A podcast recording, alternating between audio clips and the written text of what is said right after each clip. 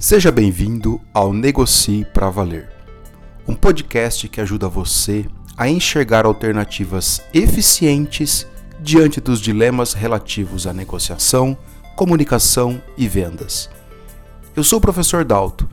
Como professor da Fundação Getúlio Vargas e fundador da Métodos Educação Corporativa, me especializei em negociação. Tive o privilégio de ser homenageado três vezes pela FGV São Paulo e de ministrar treinamentos para a força de vendas de grandes empresas no Brasil e na América Latina.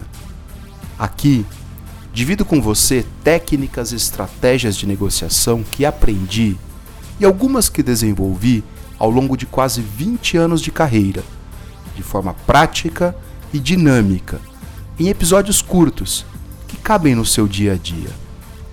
E o tema de hoje é como se tornar mais autoconfiante para negociar. Meu propósito é que você termine este episódio entendendo que autoconfiança é uma habilidade que podemos aprimorar.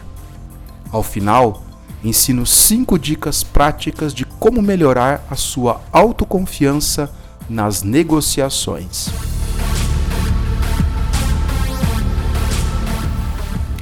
A autoconfiança pode ser definida como um sentimento de segurança em relação às suas habilidades para negociar, nas competências que temos para interagir com o outro e nos julgamentos que temos sobre nós mesmos. Nas negociações, ter autoconfiança é importante porque nos ajuda a tomar uma posição nos momentos necessários. Também é essencial para transmitir firmeza quando precisamos dissuadir a outra parte. Ou ainda, para acreditar naquilo que julgamos certo e defender esse ponto de vista. Mas é possível desenvolver a autoconfiança? Quando falta autoconfiança, qual a consequência para a negociação? Quais as competências do negociador autoconfiante? A autoconfiança é necessária para manter o controle emocional durante a negociação. Sabe aquela investida da outra parte com o objetivo de nos desestabilizar? Então, quem tem autoconfiança consegue se manter firme, mesmo em momentos de adversidades. As negociações podem ser muito prejudicadas quando não se conta com a autoconfiança. Veja só, a autoconfiança pode deixar o negociador estagnado, paralisado e com medo de frustrar a si mesmo e aos outros. Logo, ele não se arrisca nas negociações e tem dificuldades para se posicionar. A falta de autoconfiança leva o negociador a dar muitas desculpas, pois acha que não tem os recursos e as condições necessárias para negociar. E na sua cabeça, é difícil lidar com situações adversas. Profissionais que negociam com baixa autoconfiança entram em roubadas. E sabem por quê? Porque fazem concessões desnecessárias por medo de perder.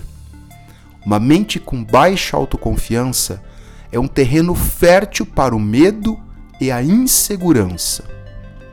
O lado sombrio dessa história é que pessoas com baixa autoconfiança têm forte tendência a prejudicar outras pessoas, a trapacear e a se utilizar de estratégias questionáveis do ponto de vista ético e moral como denegrir a imagem do outro, por exemplo, para levar uma vantagem.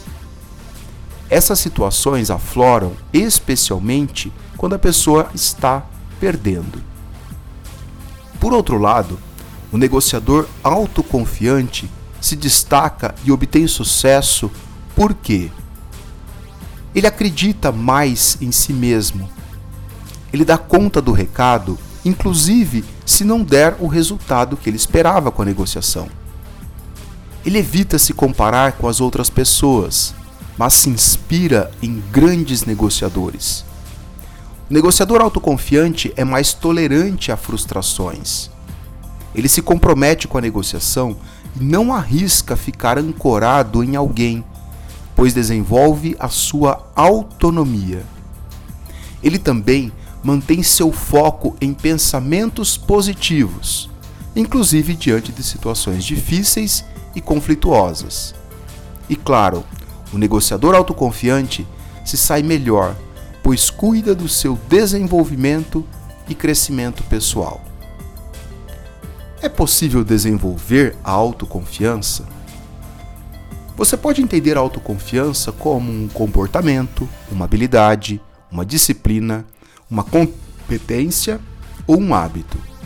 Eu diria que é um pouco de cada coisa. Independentemente de como seja definida, o fato é que podemos desenvolver e aprimorar a autoconfiança nas negociações. Veja como. Primeiro, tenha claro seu objetivo ao negociar. O negociador que sabe aonde quer chegar com essa negociação é mais autoconfiante. O que deseja? Ao negociar sem objetivo, ficará à mercê do outro, como se estivesse num labirinto, sem saber para onde ir. A partir daí, qualquer porta do labirinto serve. É um ambiente propício para o surgimento da autoconfiança. Segundo, tenha um plano. O negociador que tem clareza em o que fazer e sabe como fazer em cada uma das etapas de uma negociação, a ansiedade sobre o que vem pela frente diminui e automaticamente melhora a sua autoconfiança. Terceiro, tenha comprometimento. Profissionais que são disciplinados e organizam-se para fazer aquilo que precisa ser feito, buscam informações, estudam os cenários da negociação, simulam possíveis resultados, mapeiam as variáveis e o escopo da negociação. Eles dominam os conhecimentos necessários para negociar, demonstram autoconfiança e assim se sai melhor na negociação. Quarto, tenha um plano. Negociadores autoconfiantes são conhecedores das táticas e contra-táticas que podem ser usadas em uma negociação.